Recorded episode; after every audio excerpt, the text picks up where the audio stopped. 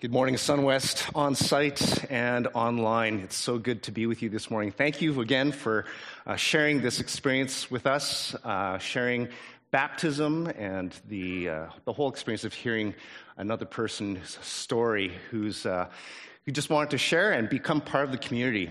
And again, it's an appeal for him to say, Nathan's saying to all of us, I need your help to walk this long road, this lifelong road, to live authentically for Jesus, and I also want to be able to speak into your life as well. What a celebration. So today we're wrapping up our series Uncomfortable, and it's going to be talking about uncomfortable conversations. Today we'll touch down on the topics of confession and forgiveness. Right off the bat, I have a confession to make. Talking about confession and forgiveness is awkward. And yet, it's an essential part of living in Christian community. Part of being a unified body, rich, diverse, dynamic, filled with many different people and personalities, age ranges, and perspectives, one can only expect to have conflict at some point. And so today's topic will be a bit, again, awkward. It's so essential, though, that we have this conversation together about learning about what it means to live in a unified body of Christ. Anyone here practice confession on a regular basis? Hands up. Anyone? One? One. One of us. Two. Awesome. I'm glad that three of us practice confession on a regular basis. Uh, the point here is, in the West, in North American fashion, we generally do not practice confession. And so we sit in the mainstream in terms of those representations, those averages. I mean, as Canadians, we apologize a lot, right? How many of us apologize? When someone steps in front of us in the bank, when we accidentally bump somebody, we're always apologizing, especially on the C train or even on Deerfoot Trail. Sorry, I didn't mean to cut you off, as they honk their horns. Well, the reality is we might apologize a lot, but we don't confess a lot. I mean, we see so many attempts in our culture to practice confession in mainstream life. People have a deep need to tell anyone, someone, their deepest, darkest secrets. Who would you tell your deepest, darkest secrets? It might be something that you've done or you didn't do. It might be something that's happened to you. Do you have someone with whom you can share those secrets? Anyone know of or seen the website Post Secret? Anyone know of this website? A couple people? Well, today there are other confession websites and blogs and socials, but Post Secret started out as a blog way back in two thousand four. The founder, Frank Warren, quit his day job. He was getting tired of working his regular day job. And he printed three thousand self-addressed postcards asking people to tell them their deepest, darkest secrets that they've never shared with anyone, and then mail it back to them. And then what he did was compile those cards, uh, and some of them were just written out confessions or sharing of secrets. And more often than not, the cards were sent back, quite artfully done, as you can see. And some of them were quite funny, and some of them were quite poignant. And then he gathered the cards, and he posted them online, and it went viral. Like, I'm talking, it exploded. And remember, this is back in two thousand four. Frank Warren has his website. He has books that he's published, secrets that he's published, and a live show, which is typically a sellout wherever he has his live show, uh, wherever it is, by the way. And in each show, listen to this, Frank sits down, he reads some of the secrets that have been sent to him, and then he invites others to do the same. He has a mic uh, set up in the auditorium that he's at, and then he invites people to share their secrets from an open mic. Can you believe it? The interesting thing is, the audience who attends, he says, responds magically. And every time they respond, they respond with compassion and with support. And the audience claps and they embrace and they allow the secrets to come out without shame. And Frank shares, it's a pleasure to be at those live shows. It's not only a secret space, but it's a sacred space. How interesting that he uses the word sacred, which means something connected to God. Now, telling someone our secrets provides us with a sense of catharsis, a sense of relief, a sense of, I'm not alone in this, and I need release.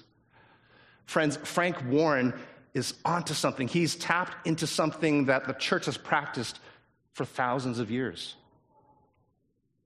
And yet our Western, our North American self-centered individualism has really worked against this ancient and essential discipline and practice of confession and forgiveness.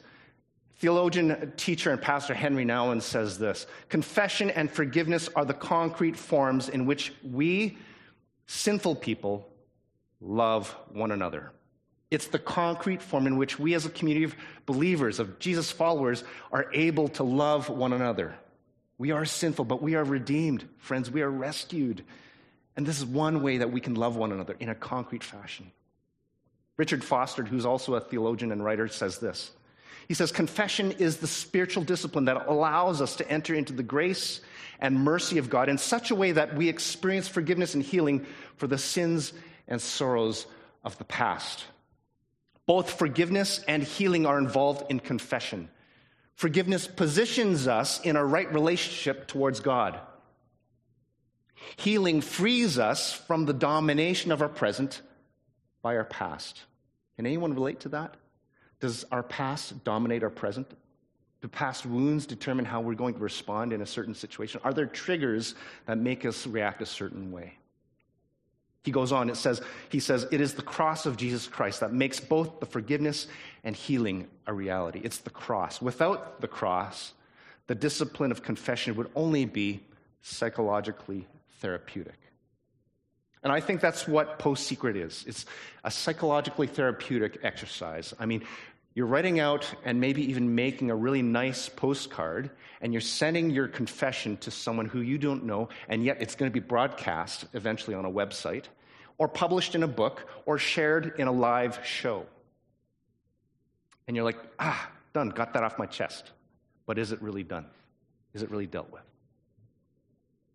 Humanity wasn't designed to live like a locked-down fortress such as Fort Knox. Anyone know what Fort Knox is? It's like where they put all the gold bullion in the United States, underground, under a fortress. Come on. James Bond fans, Goldfinger, oh, man. That's why over these past couple of years, our medical mandates were so hard on society. We're not meant to live like Fort Knox, everything locked up and hidden down below. The mandates were hard on people. It was hard on our society. It was hard on people's mental health because we were forced to isolate at home. We were forced to not go into work, not play with others, invite each other and teach others home. That was hard for us. We were meant for community, not to be isolated islands secluded from one another. Why have we lost this practice of confession and forgiveness? I want to submit to you that oftentimes I think we want justice, not in God's terms and biblical terms, but on our terms. That's one of the reasons. So the question is, how does God deal with sin? One reason we have lost the practice of confession and forgiveness, I think, is that sometimes we think of God as Zeus, you know, the Greco-Roman conception of God, one of them, the highest in the pantheon. God with a lightning bolt, and he's ready to strike us down if we do something bad. Like an evil Santa Claus. I mean, we are products in our culture of Greco-Roman society, Greco-Roman culture. And that can have an effect on our image of God. If we do something bad, we run the risk of being hit by a lightning bolt from an all-seeing, always angry Zeus. Or perhaps our image of God has been shaped by Jonathan Edwards' famous sermon. And he was a famous pastor uh, way back in the eighteenth century. And he wrote this sermon called Sinners in the Hands of an Angry God. And it's actually formed much of our understanding of who God is here in North America and in Europe. Friends, we need to understand that the Bible does not describe God as an angry tyrant like Zeus. He is not someone who thinks that humanity is a problem meant to be dealt with with a lightning bolt. He knows that sin is the problem. And instead of an angry tyrant, God in Jesus is described as a shepherd who is on a search and rescue mission for his sheep. God is love. Friends, we are indeed sinners, all of us, me included, but we are redeemed. We are rescued sinners, sinners who have been saved and who are in the hands of a loving God, not an angry God. God is indeed just, but the overriding image that we ought to have of God is Jesus, who is found in the Gospels. Our image of God could have something to do with how we've been formed by our culture, but I think another reason that prevents us from being transparent and authentic and vulnerable enough to show our imperfections is our fear of being rejected. Can we relate to that? I mean, I can. I don't want to expose my darker sides. I don't want you to see what's going on in my brain, because you just go, Pastor Dave, that is terrible stuff. Especially when I'm angry, I've lost it, or I'm in the moment of lustful thinking. The truth is, Scripture describes God as the creator of all things. He is love incarnate. Love, capital L, with flesh and bone wrapped on it. God searches for us the way that people look for a lost one hundred dollar bill. He pursues us the way a parent seeks their lost child. He wants us to know him. He loves us. God is the loving shepherd, the gentle healer, the counselor, the everlasting Father, Prince of Peace. He welcomes us all, sinners and saints. Friends, this Jesus is willing and able to forgive. And Scripture reminds us that the Lord is compassionate and gracious, slow to anger and abounding in love. As far as the east is from the west, that's how far he has removed our transgressions from us, friends. And trust in him at all times. Pour out your hearts to him, for God is our refuge. Friends, we have no need to fear. We have no need to fear of being rejected. Love is compassionate and gracious. It's slow to anger. It doesn't make accusations. It doesn't condemn. It doesn't raise up the past. Friends, God is calling us to talk to him and make things right with him. It's not like we're telling him something he isn't aware of or doesn't already know, right? Psalm one thirty-nine says that we don't have secrets from God. We might think that we do, but God just wants us to come out and admit that to ourselves. He wants us to own our mistakes and to take responsibility for them. He knows, friends. There are no secrets with him. First John one nine says, if we confess our sins, he is faithful and just to forgive us our sins and to cleanse us from all unrighteousness. Isn't that amazing? Cleanse us all from all unrighteousness. That means he makes us white as snow before him. And when we confess our sins to God, we remove one of those barriers that keeps us from him. Confession removes the barrier that keeps us from God. So it's important that we are able to talk to God one-on-one and say, Lord, I've messed up. Or, Lord, this is taking over my life and I need your help. And it's through our broken, vulnerable, mortal ways of being that the healing power of the eternal God becomes actually visible to us. Friends, we are called each day to present to the Lord the whole of our lives, our joys as well as our sorrows, as well as the things that make us lose it, our successes as well as our failures, and our hopes as well as our fears. We're supposed to present it all to God.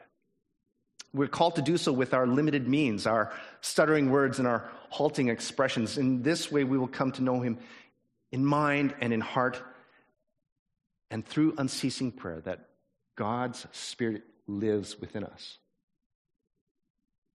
But we need to come to him and say, hey, this is my stuff. He's like, I know. Thanks for sharing.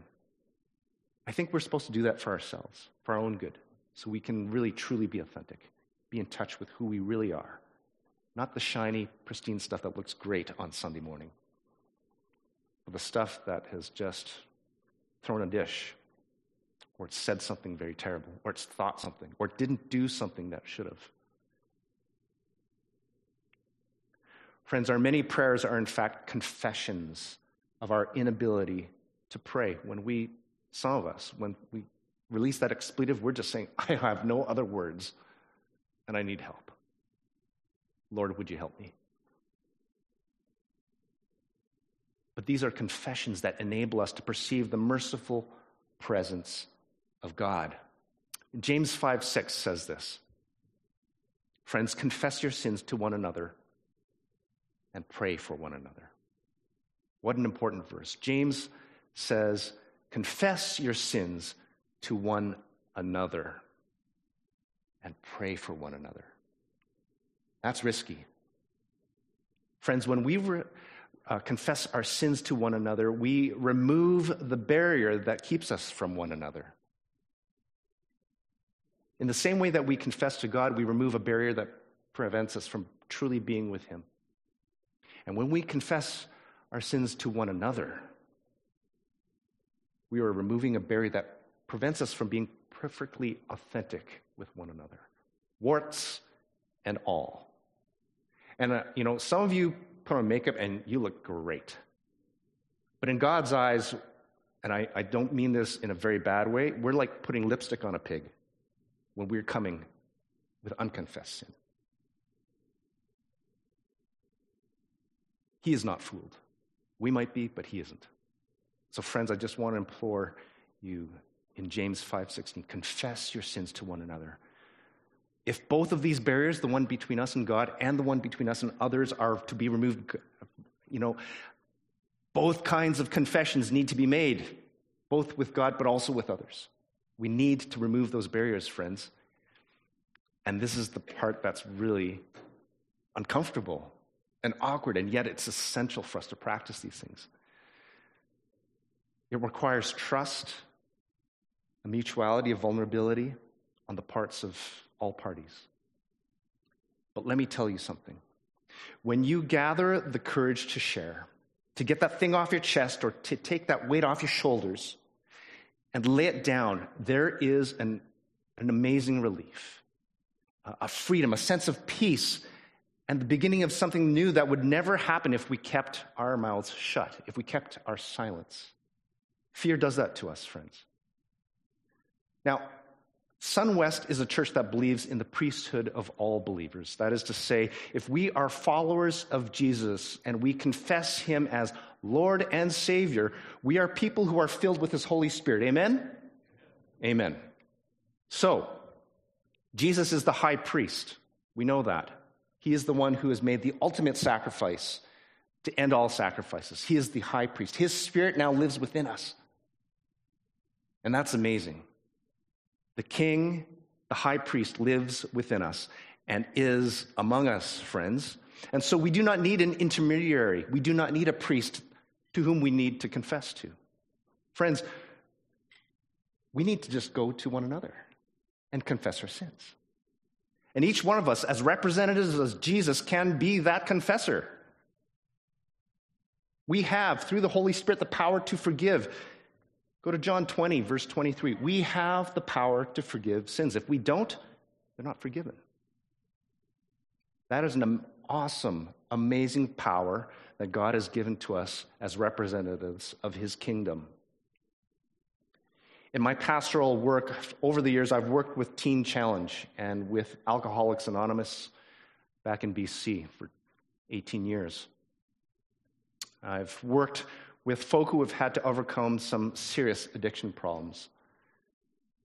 And they also happen to be some of the most honest and humble people that I know. They know what it means to be authentic.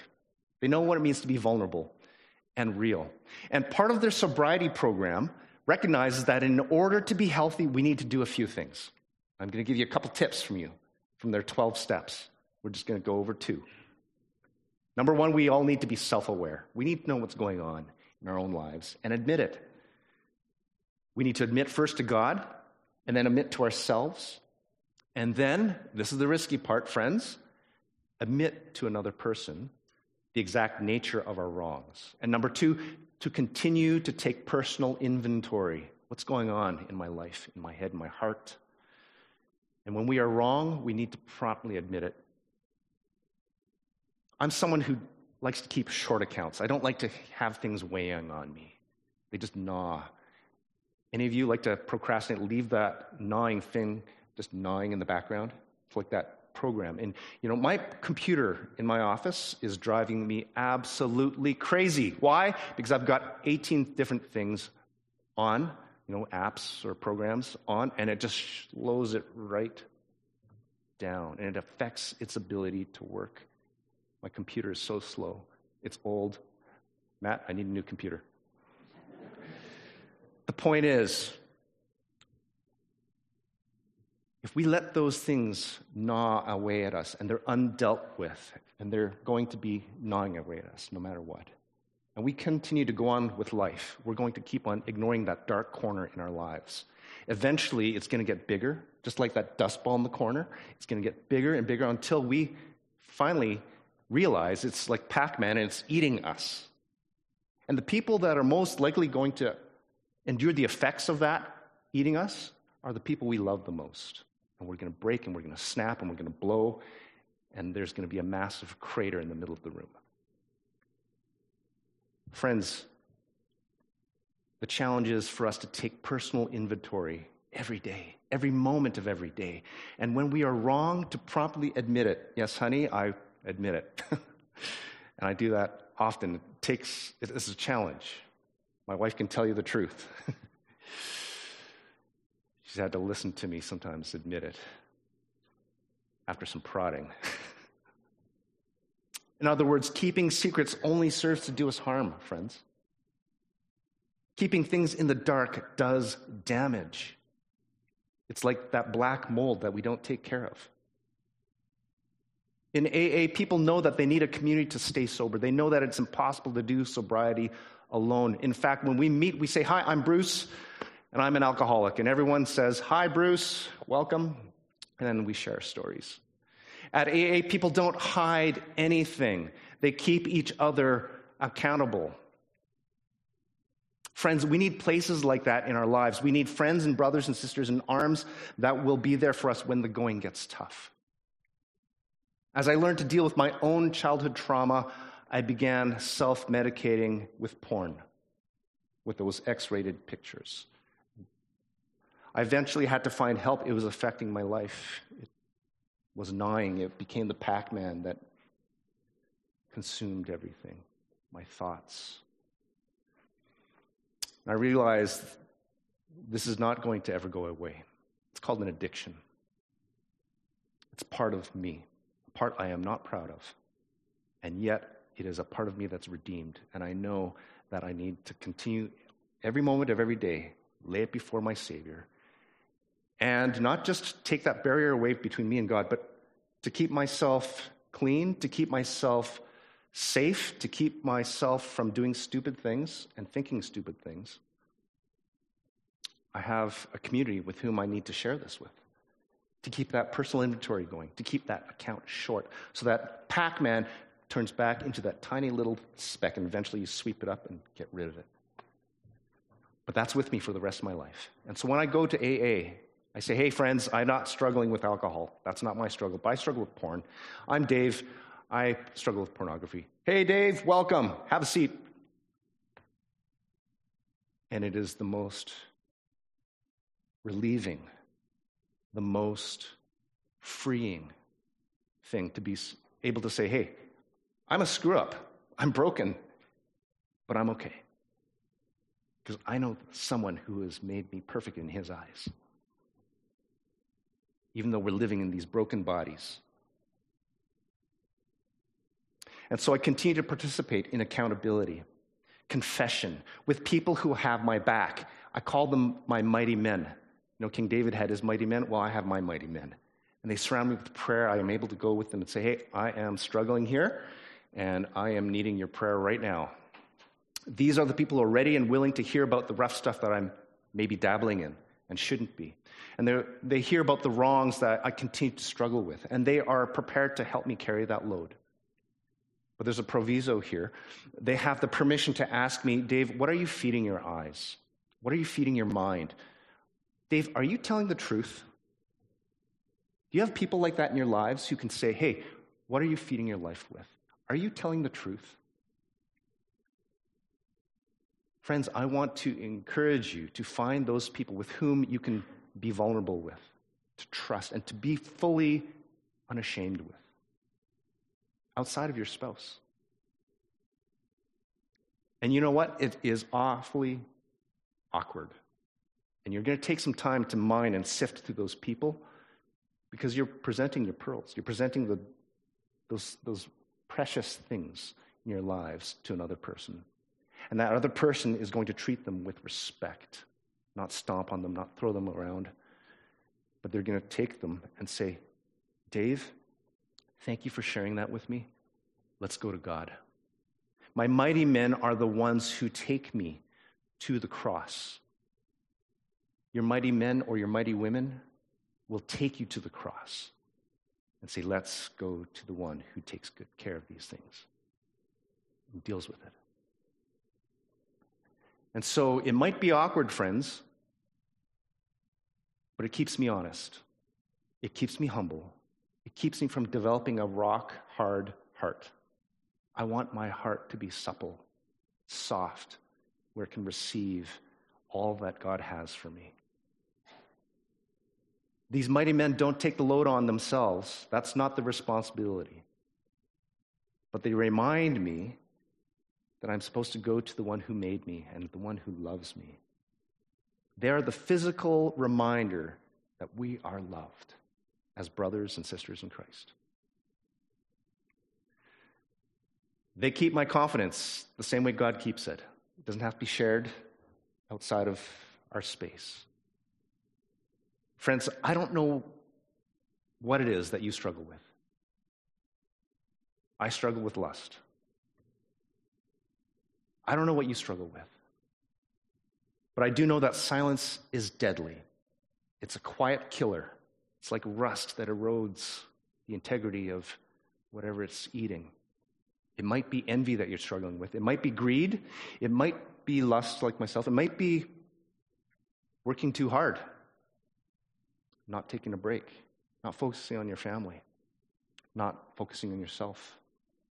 It might be gossip. Might be anger, might be violence. It may be that you're a victim of something and that cycle's perpetuating in your life. Whatever it is that we're struggling with, friends, don't stay silent. Nothing is beyond God's grace. Nothing is past the point of healing. Nothing is past the point of forgiveness. If you need folk to help you to be accountable with, talk to me. Talk to one of the pastors. Talk to the person you came with. Don't be afraid to ask for help. There is no shame in that. Friends, the truth is we can't walk the long road of faith towards Jesus alone. There will be so many things that life will throw at us that will happen in our lives that cause us to pause. We need people to share experiences with. We need people to debrief life with, and we need people who have our back. We need those mighty men, those mighty women in our lives. Many of us have suffered from the experience of rejection or abandonment, and we all have been wounded. As we grew up, maybe we did the wounding. We need to confess that. We all wonder whether or not we are worth the unconditional love of God, and we all search for the place where we can actually safely return and be touched by the hands that bless us. One of those ways is through friends who we can be accountable with. Okay, our mighty men, mighty women. Other ways is through worship and fellowship, the way we've worshiped this morning. Thank you, worship team. Thank you, Dan. What a wonderful space to come before the Maker.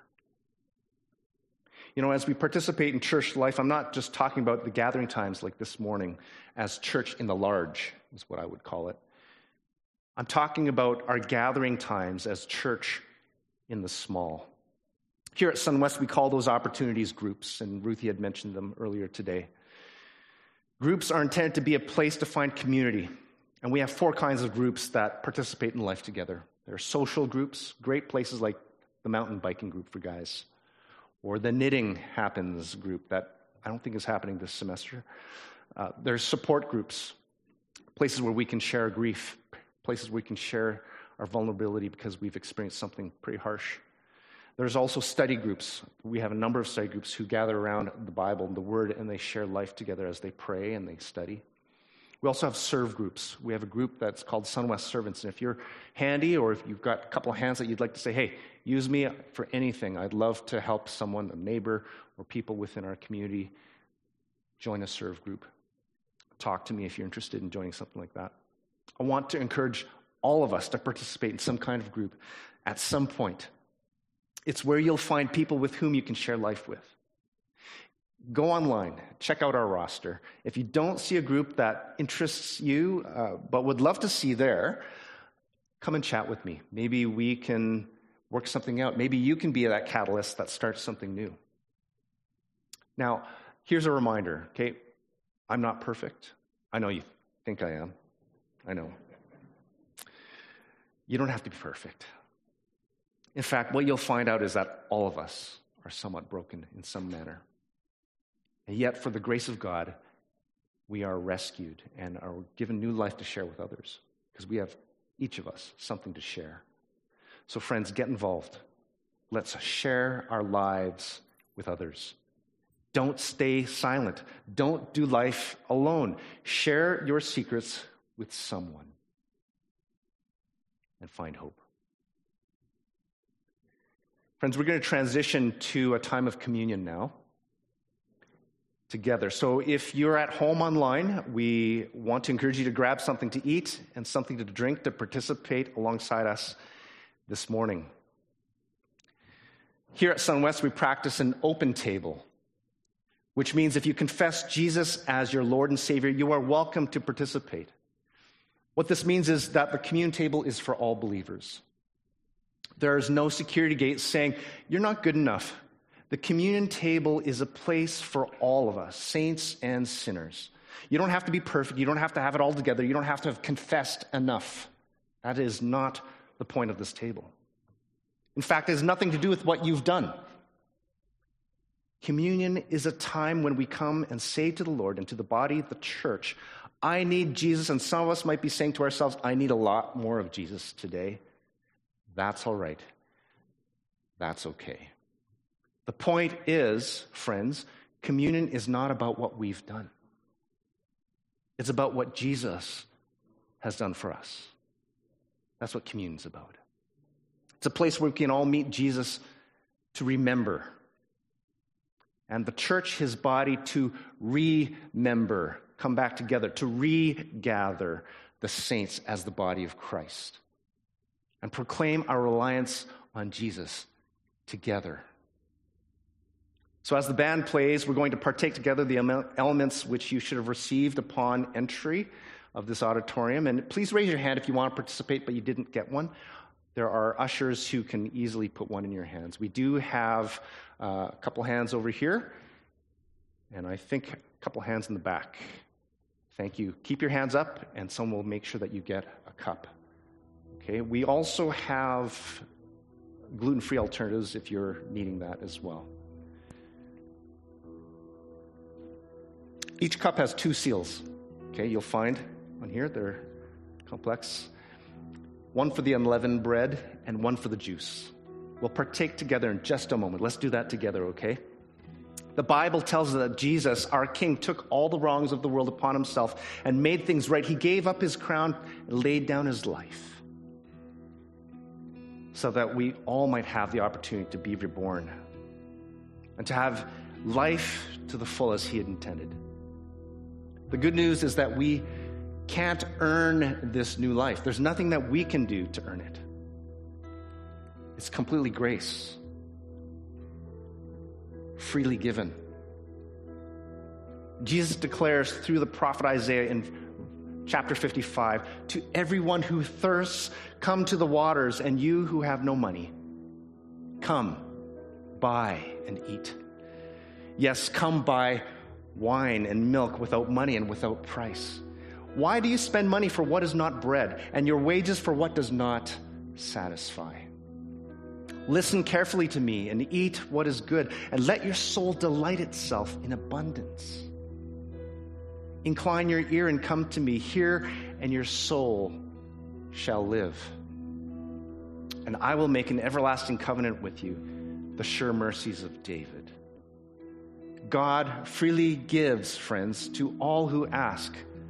So, friends, let us partake together with grateful hearts that can say along with the generations of Christians worldwide, thank you, Lord, for rescuing us. Thank you for second chances. Thank you for giving your best for our worst. Let's take and eat together.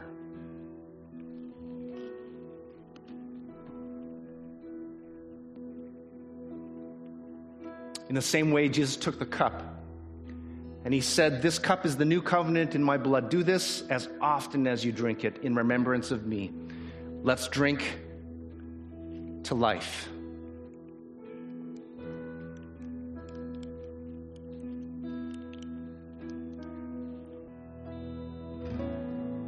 If you are carrying stuff that is weighing you down, I want to encourage you to share that with somebody. Talk to someone, someone that you came here with. We have prayer teams up the front that you can share those requests with. You can also go on uh, prayer at sunwest church dot com. Be happy to hear what your requests are. Maybe it's something that you're struggling with. Maybe it's something that you've done. Maybe it's something that's been done to you. Don't let that be a barrier between you and God. Don't let that be a barrier between you and the people that you truly love. I want you to consider what it means to be fully authentic and vulnerable with those who know you the most. Friends, confess. Share what is holding you back from all that God has for you. Let's close in prayer. God of wonders, you are the gentle healer. You are the way maker, the miracle worker, the light in the darkness. You bring freedom for the enslaved, healing to those who are broken, and you bring life to the dead and to our hardened hearts. Thank you for the gift of confession. Remind us that you're not an angry tyrant, but a loving, caring shepherd. You are the one who insists and invites us to come closer and to go deeper. Thank you, Lord. In Jesus' name we pray. Amen. We look forward to seeing you here again. Have a great long weekend, and we see you next week.